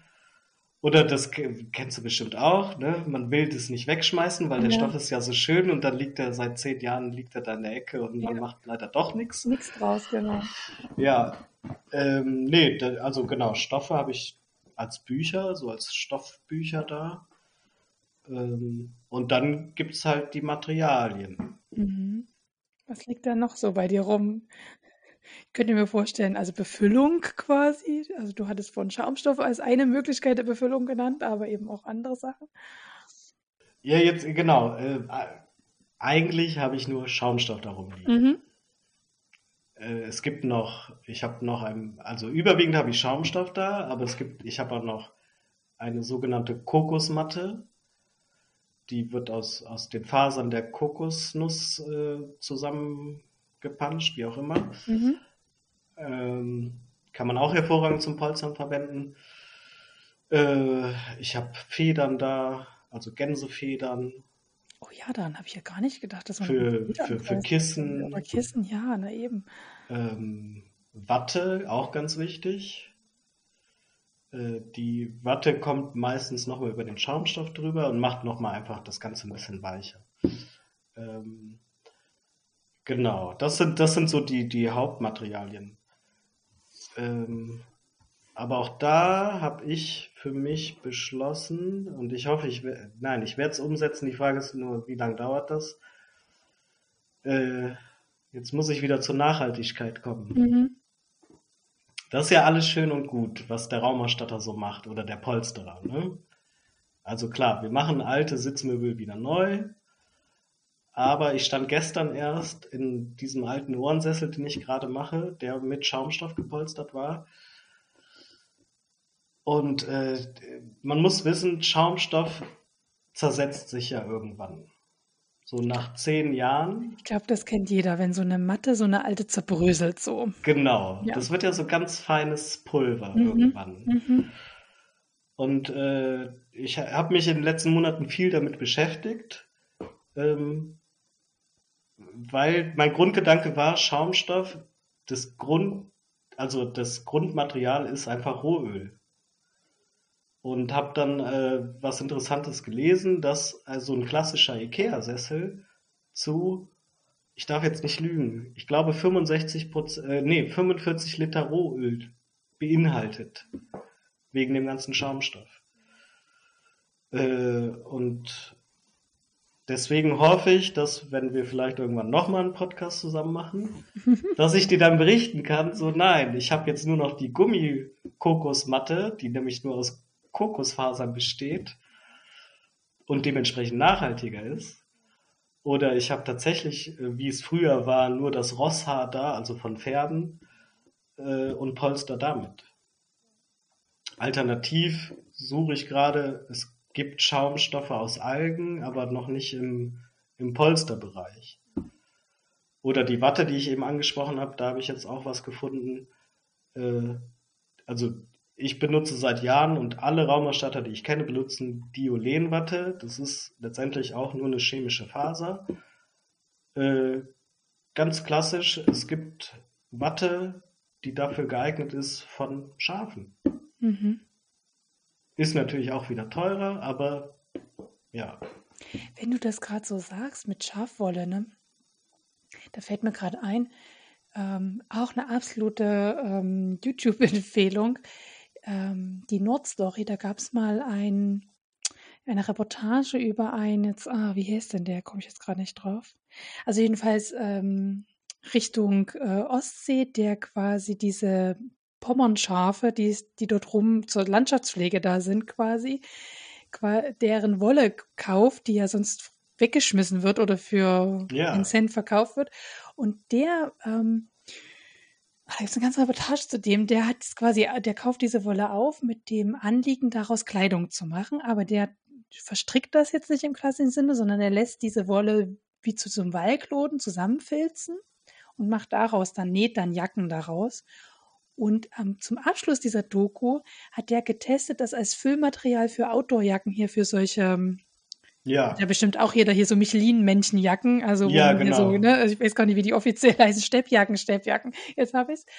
Ähm, und hatte dann quasi irgend so einen Extrembergsteiger mal spaßeshalber damit ausgestattet und ähm, und der hat dann eben auch die Rückmeldung gegeben, es ist super leichtes Material und hält halt total geil warm, ne? Und ja, eben auch so als Füllmaterial äh, benutzt dann quasi. Ja. Und ich glaube noch tausend andere Vorteile. Mhm, ne? mhm. Also von den, von den Bezugsstoffen, die ich da habe, ne, die, da sind wir wieder bei Akklimatisieren, aber die, ja. die regeln den, den Wärmeaustausch ganz anders als ja. ein künstliches Material. Ja, ja. Also total spannend, ja. Also das, da sind wir eigentlich schon bei dem Thema, was du so ansprichst. Ähm, was ich so und das Thema oder wo ich dich auch fragen will, wo du die Zukunft so in deinem Handwerk siehst und in deinem Beruf quasi. Also Nachhaltigkeit, ne, das ist auf jeden Fall ein Schwerpunkt, den ihr ja setzen könnt, weil ihr handwerklich arbeitet und bestimmen könnt. Ne? Ihr müsst nicht irgendwelchen großen Firmen Maximierungen hinterherlaufen, sondern du kannst deinen Schwerpunkt ja da selber setzen. Ja, aber wo siehst du die Zukunft in deinem Handwerk? Oder es ist düster dunkel, es gibt keine Zukunft. Äh, das ist, bei, also meine Meinung ist dazu tagesabhängig tatsächlich. Dann bin ich auf die heutige Tagesform gespannt. also es gibt Tage, da sage ich, das ist alles äh, düster dunkel, vergesst es, das wird nichts mehr. Werdet bloß nicht Raumausstatter und Polsterer. Ja doch, bitte, bitte, ne? sollen alle Leute werden. Also es, es gibt viel zu wenig, aber ich kann auch verstehen, dass es Leute nicht werden, weil das habe ich ja eben schon mal gesagt, das ist einfach sehr, sehr körperliche, anstrengende Arbeit und man verdient nicht viel Geld damit. So, man muss da schon eine Liebe für haben. Ähm, Wie war denn deine Frage jetzt gerade nochmal? Wie du die Zukunft deines Berufs siehst. Ähm, äh, leider aussterben tatsächlich. Mhm. Also es gibt äh, jetzt hier wieder im Kölner Raum, das ist halt, was ich, was ich so täglich sehe und kenne, gibt es mich, dann gibt es äh, noch zwei andere Frauen, die das in meinem Alter, also so Mitte 30, die das so machen. Darüber gibt es, klar, die, die Älteren, die jetzt aber nach und nach tatsächlich alle ihre Betriebe einstellen und auch keinen Nachfolger finden. Und äh, auch eben schon mal gesagt, sehr viele machen die Raumausstatterausbildung, werden danach Innenarchitekt oder, oder machen irgendwas anderes. Ähm, sprich, uns fehlt einfach der Nachwuchs. Also ganz, also es wird ganz dramatisch werden irgendwann. Für mich ist das jetzt eine goldene Zukunft, weil das heißt für mich, im Kölner Raum werde ich in den nächsten Jahren super viele Kunden haben, weil äh, einfach es, ne, es werden immer weniger, die das anbieten. Ja, aber es kann aber, ja auch belastend sein, ne? Wenn man dann. Kann auch belastend sein. Ja, ich denke ja mal, Konkurrenz kann auch das Geschäft beleben. Also ne, so, wenn man dann irgendwann der Einzige ist. Ja, ja und, und äh, äh, wenn, ja, wenn auch kein Nachwuchs kommt irgendwie. Ne? Man will das ja auch irgendwie weitergeben. Und ähm, und das Zweite, was ich denke, und ich glaube, da werden mich viele Kollegen auslachen, ist tatsächlich dieser Nachhaltigkeitsgedanke. Äh, erst vor ein paar Monaten gelesen von, ähm, äh, ich weiß nicht mehr von welcher Handwerkskammer er kam, aber der Chef von einer Handwerkskammer hier in Nordrhein-Westfalen, der, äh, der Titel dieses äh, ja, Überschrift war so ungefähr, äh, Raumausstatter sind die nachhaltigsten Handwerker überhaupt. Nein, ist nicht so. Ne? Also wie wir mit Schaumstoff und sich, natürlich ist es an sich eine nachhaltige Sache, aber in der aktuellen Phase, in der wir uns befinden, weltweit, finde ich, da muss man, da kann man einfach einen Schritt weiter gehen. Letzte Woche einen Vertreter da gehabt und den gefragt, ähm, ob die denn Jute-Gurte, zum Polstern braucht man die, also so die Untergrundfederung, ähm, weil die hatte ich bei einem anderen, bei einer anderen Firma gekauft. Da waren aber in der, in der Kette äh, Plastikfäden eingewebt. So, bringt mir ja nichts. Dann habe ich den Vertreter gefragt, wie das denn bei denen, ihren Jute-Gurten ist. Der hat mich ausgelacht. Also wirklich, der sagte, ach, jetzt hör doch mal auf mit dem Blödsinn hier, ne? Das ist ja recyceltes Plastik. Ich so, ja, aber das geht mir nicht darum. Ne?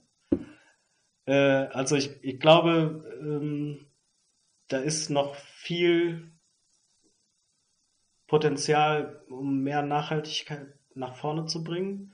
Und nicht nur bei Raumausstattern. Ich glaube, bei vielen Handwerkern. Oder in vielen, vielen äh, Handwerksbereichen. Ja.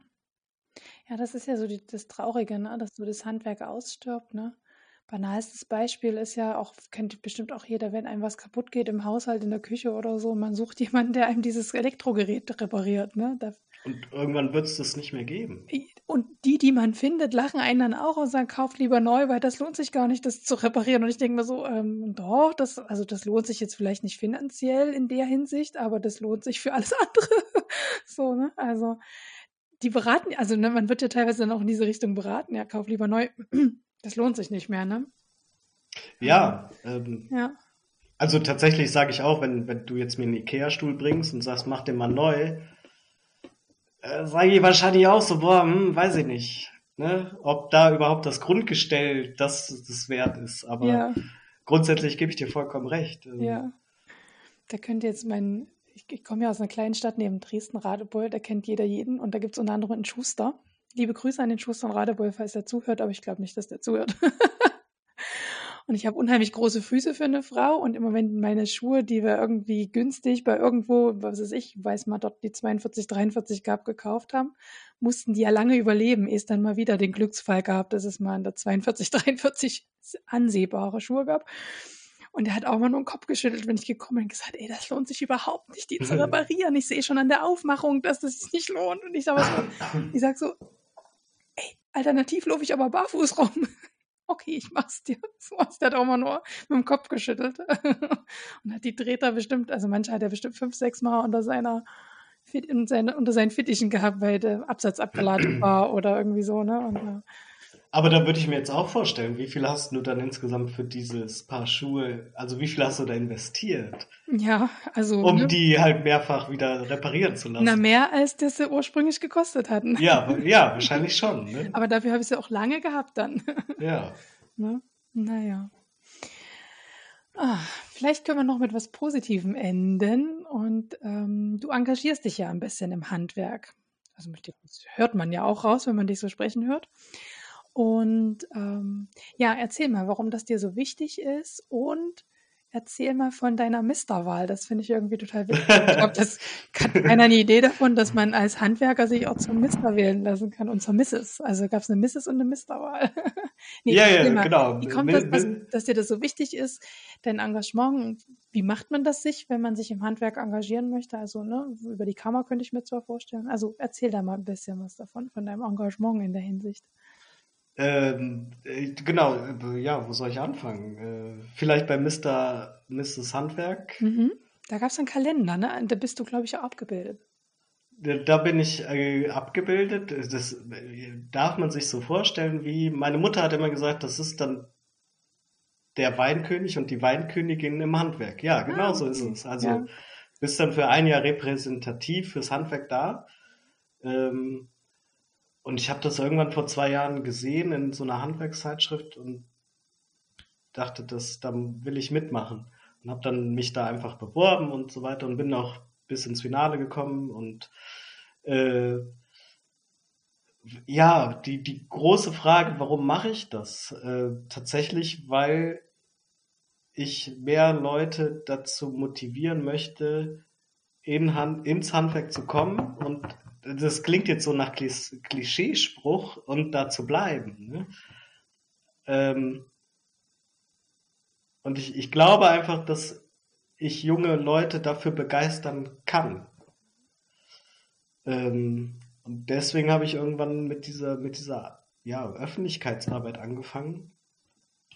Und äh, ist auch mit dem Grund, warum ich das heute mit dir hier mache äh, weil ich finde, ja, irgendwie denke, man muss äh, anfangen, über die Dinge zu reden, genauso wie wir über die Schuhe eben gesprochen haben. Ne? Man muss darüber oder man muss über die, die Herstellung einer Jeans reden und es muss, je mehr Leuten es vor Augen geführt wird, desto mehr kann man damit den, den, ja, Wandel hört sich immer so blöd an, aber ne, kann sich die Gesellschaft ändern. Und ich glaube auch, dass das kann man genauso aufs Handwerk beziehen, tatsächlich. Das, äh, Polsterer ist ein wunder, wunderschöner Beruf. Ähm, und dass man damit so wenig Geld verdient, das, ich weiß zwar nicht genau wie, aber ich glaube, das könnte man auch irgendwie anders machen. Also, dass man dafür vernünftiges Geld kriegt. Und nicht nur als Chef, sondern auch als, als Geselle. Ähm, Dazu müsste man das aber alles sehr viel umbauen. Wie gesagt, ich habe auch keinen Masterplan oder so, aber ich glaube einfach, dass man, man kann mittlerweile, man muss über Dinge reden, damit sie sich ändern. Und äh, wie lange höre ich schon, seit ich eigentlich die Ausbildung mache, wir haben einen Ausbildungsmangel. Ja, aber was ändert sich? Es ändert sich nichts. Ne, wir haben einen Fachkräftemangel, da reden auch die, die Leute schon seit zehn Jahren von in Deutschland. Äh, aber was ändert sich? Nichts. Im Gegenteil, es wird von vielen dann hoch aufgeschrien, oh, die nehmen uns die Jobs weg, wenn wir Fachkräfte holen. Ne? Aber sorry, das ist halt alles blöd. Job, genau. Nee, nee, eben. Und das, du merkst gerade, wie ich in Rage gerate, ja. weil mich das so innerlich aufregt tatsächlich. Ganz rote Wangen da, Joscha. Ja, ja. ähm, ja, also Fazit, ich glaube, man kann Dinge nur ändern, wenn man anfängt, darüber zu reden. Und das ist so, warum ich mich da im Handwerk mittlerweile viel engagiere und äh, ja, für jeden Blödsinn auch irgendwie zu haben bin. Äh, aber auch für ernsthafte Sachen. Also ne, nächste Woche bin ich auch bei der Handwerkskammer und äh, äh, bin dabei bei so einem Vortrag dabei und ähm, ja, weil ich das einfach wichtig finde. Oder darf ich noch ein kleines Beispiel nennen? Na, aber gerne doch. Äh, über die Eltern. also meine Eltern und natürlich auch Ingas Eltern. Äh, die waren vor ein paar Jahren immer so, ja, äh, wieso soll ich auf Fleisch verzichten? Äh, das ne, will ich gar nicht so. Mittlerweile essen die weniger Fleisch, äh, haben kein Problem mehr damit, irgendwie was vegan zu kochen und äh, kaufen Fleisch beim Biometzger. Nur noch. Früher hieß es immer, ach, das von Aldi, das Bio, das ist doch super. Es steht ja Bio drauf. Mittlerweile gehen die zu einem Kölner Biometzger und kaufen da ihr Biofleisch. Und Inge und ich sind uns beide einig, dass haben wir bewirkt, indem wir damit angefangen haben, mit denen darüber zu sprechen. Und nicht jetzt so vor, vorwurfsvoll, so, hier ist Fleisch, das darf nicht sein. Ich esse auch Fleisch, ne? aber man muss halt die, die Maßen kennen. Und äh, das ist so dieses Beispiel, wenn man nicht anfängt, darüber zu reden, dann ändert sich auch nichts. Und äh, dadurch, dass Inge und ich über den Fleischkonsum in unserer Gesellschaft gesprochen haben und viele weitere Gespräche, äh, hat das bei unseren Eltern bewirkt, dass sie auch ihr Bewusstsein da ein bisschen geändert haben. Ja, so, das war, das war mein letztes Beispiel. Das war zum Sonntag, meinst du? Ja. Weil es heute Mittwoch. Wir nehmen heute zum Mittwoch auf. ja, aber ich finde es total spannend, was du sagst. Ich arbeite ja in einem Beruf, wo Diskriminierung häufig eine Rolle und Stigmatisierung eine Rolle spielt. Und ich mache genau die gleiche Erfahrung, wenn man anfängt, darüber zu sprechen, äh, was psychische Erkrankungen sind und wie die so entstehen und warum jemand mit der Depression eben nie einfach sich zusammenreißen kann und ne, Zähne auf die Zähne zusammenbeißen kann und jetzt loslegen kann, dass dann viele Leute ähm, ganz viel weicher in ihrer Argumentation werden, nicht mehr so pauschalisierend sind. Und das ist ja auch schon ein wichtiger Schritt. Und so ähnlich ist es ja im Handwerk, wenn man ausspricht. Deswegen äh, finde ich es total gut, dass du auch, also dass du auch ähm, dich getraut hast, einen Preis zu nennen, ähm, weil nur so kriegt man ja auch als Kunde eine Idee, ah, was ist das wert? Und wenn ich nicht weiß, was es wert ist, ne, dann habe ich vielleicht abstruse Vorstellungen im Kopf von Wertigkeit, ne, weil ich irgendwie, weil ich eben mit Ikea und Co. konfrontiert bin, wo ein Stuhl eben dafür 10 Euro rumsteht. Aber dass der, auch dieser Stuhl ist mehr wert eigentlich. Ne? Also, oder sollte mehr wert sein. Ne? Also, der ist ja auch irgendwo produziert worden mit irgendeiner Hand. Da haben irgendwelche Hände haben da was dran gemacht, ja.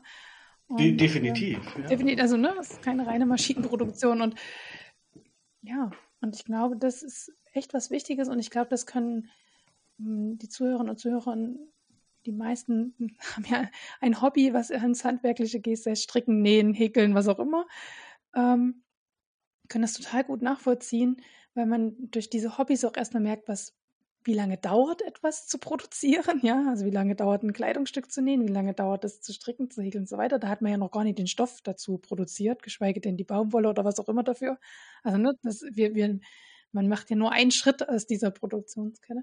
Und ich glaube, jeder weiß auch, ne, wenn dann jemand um die Ecke kommt und sagt, kannst du mal schnell das und das machen und das dann dir so hinrotzt und man denkt so, nee, ich kann dir jetzt hier nie schnell die Hose kürzen Nee, also ich, also ne, so, also dann, dann merkt man schon so innerlich, wie er das wütend macht. Ja, du kannst mal schnell. Nee, das ist nicht schnell. Ganz, ne? bei, bei, genau bei diesem Wort geht bei mir die Hutschnur auf, wenn jemand kommt und sagt, kannst du mal schnell? So, nein. Mal schnell das machen. Nee, das leider nicht. Schnell geht und, das nicht. Genau. Und, ähm, und ich glaube, das kennt so jeder, ne? Also es gibt ja so einen Spruch unter den Nähen, äh, ich, unter den Nähenden, ich kürze keine Gardinen und äh, kürze keine Hosen mehr, ne? So. Ja. Äh, weil das ja immer so ja, genau. Also, ja, da wirst du bestimmt auch ganz oft gefragt. Kannst du mal meine Hose kürzen, oder? Ja, tatsächlich äh, habe ich das am Anfang auch gemacht und irgendwann ist mir aufgefallen, dass mir immer irgendwas bei mir kaputt geht, wenn ich das mache. Also entweder bricht mir die, die Nadel ab oder die Nähmaschine zickt auf einmal rum oder das Garn wird alle und dann denke ich, also ich sage jetzt ziemlich oft auch schon nein. ja, ja. Äh, aber ich finde, äh, und deswegen, man, man, muss auch Nein sagen. Ja, genau. Und das ist also, eben, glaube ich, so. Von daher finde ich es total gut, dass du heute ein bisschen was über dein Handwerk erzählt hast. Und äh, es war total spannend und äh, ich glaube, die eine oder andere falsche Vorstellung konnte aufgelöst werden. Ja, das äh, ja auch wieder die Erkenntnis, ah, dieser, dieses arg kreative ja, findet eigentlich woanders statt, ne? sondern es geht schon auch um Händearbeit, so, ne? Und äh, da. Also, sorry, wenn ich das noch ergänze. Natürlich ist es immer, was du, was man selber draus macht. Ne? Ich, ich jetzt heute kann super kreativ arbeiten, äh, aber halt nicht als Geselle. Ja, wenn du genau. irgendwo angestellt bist. Dann halt genau. halt nicht. Dann ne? nicht, ja. genau, genau. Ja, also sorry, du hast ja deinen Werdegang, alles gut, das ist nochmal so, ich wollte es gar nicht so pauschal sagen, weil du hast ja deinen Werdegang auch nochmal gesagt und ja, da gibt es tatsächlich total viele Parallelen zu der letzten Podcast-Folge mit der Christine. Die hat ja auch Schneiderin gelernt und hat dann eben an der Hochschule für Bildende Kunst noch Gewandmeisterin draufgesetzt oder das heißt, glaube ich, gar nicht gewandt, also sie hatte das gesagt, ihr könnt es nachhören, wie es ganz genau heißt, dieser Abschluss.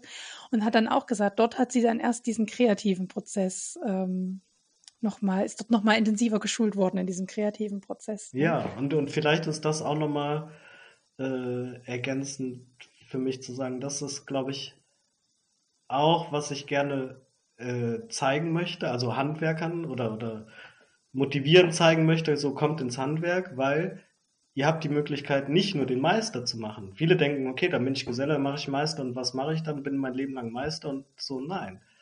Ne, man kann Handwerksdesign äh, wie ich oder was war das, Gewandmeisterin. Gewandmeisterin was, was ist dann fürs Nähen quasi. Mega spannend äh, klingt, ja. mega schönes Wort, Gewandmeisterin. Ne? Mhm. Aber da gibt es so viele Möglichkeiten. Ja. Nur, dass sie halt, und da sind wir wieder bei der Kommunikation, sie werden mhm. halt nicht kommuniziert. Ja. Also auch nicht von der Handwerkskammer. Mhm. Ja, das ist so das Blöde. Ja. Ja. ja, dass es eben so, so schön variantenreich ist, wie man dann noch sich vertiefen kann, einfach. Ne? Genau. Mhm. Ja. ja. ja. Ja. Ach, das war doch ein schönes Schlusswort, Joscha. Sehr gut. Ich danke dir für deine Zeit, die du heute dir geopfert hast. Ähm, und ja, äh, ja, du hast ja schon gesagt, vielleicht treffen wir uns mal wieder zu einem Podcast und dann vielleicht zum Thema nachhaltiges Polstern oder so. Ja, vielleicht. Achso, doch, eine Frage habe ich dann doch noch zum ganz zum Abschluss auf der Lippe. Vielleicht weißt du das auch gar nicht. Ähm, aber beim Nähen gibt es ja, oder beim Nähen, Häkeln, Stricken gibt es ja eine riesen DIY-Szene. Gibt es das im Handwerk, also im Handwerk in Polsterei auch? Gibt es da solche Szenen, wo Leute in der Privatwerkstatt zu Hause versuchen, quasi sich in ihrer Freizeit dieses Handwerk beizubringen? Äh, kennst, du da so eine Szene oder ist das eher unüblich? Also nicht speziell auf Sitzmöbel spezialisiert, sondern eher so auf Möbel-Upcycling, DIY. Da gibt es aber auch einige, die äh, ja, Sessel neu machen und so. Äh, genau. Dann vielleicht noch als Geschäftsidee, gibt Kurse. gibt Leute. ja, ich arbeite dran.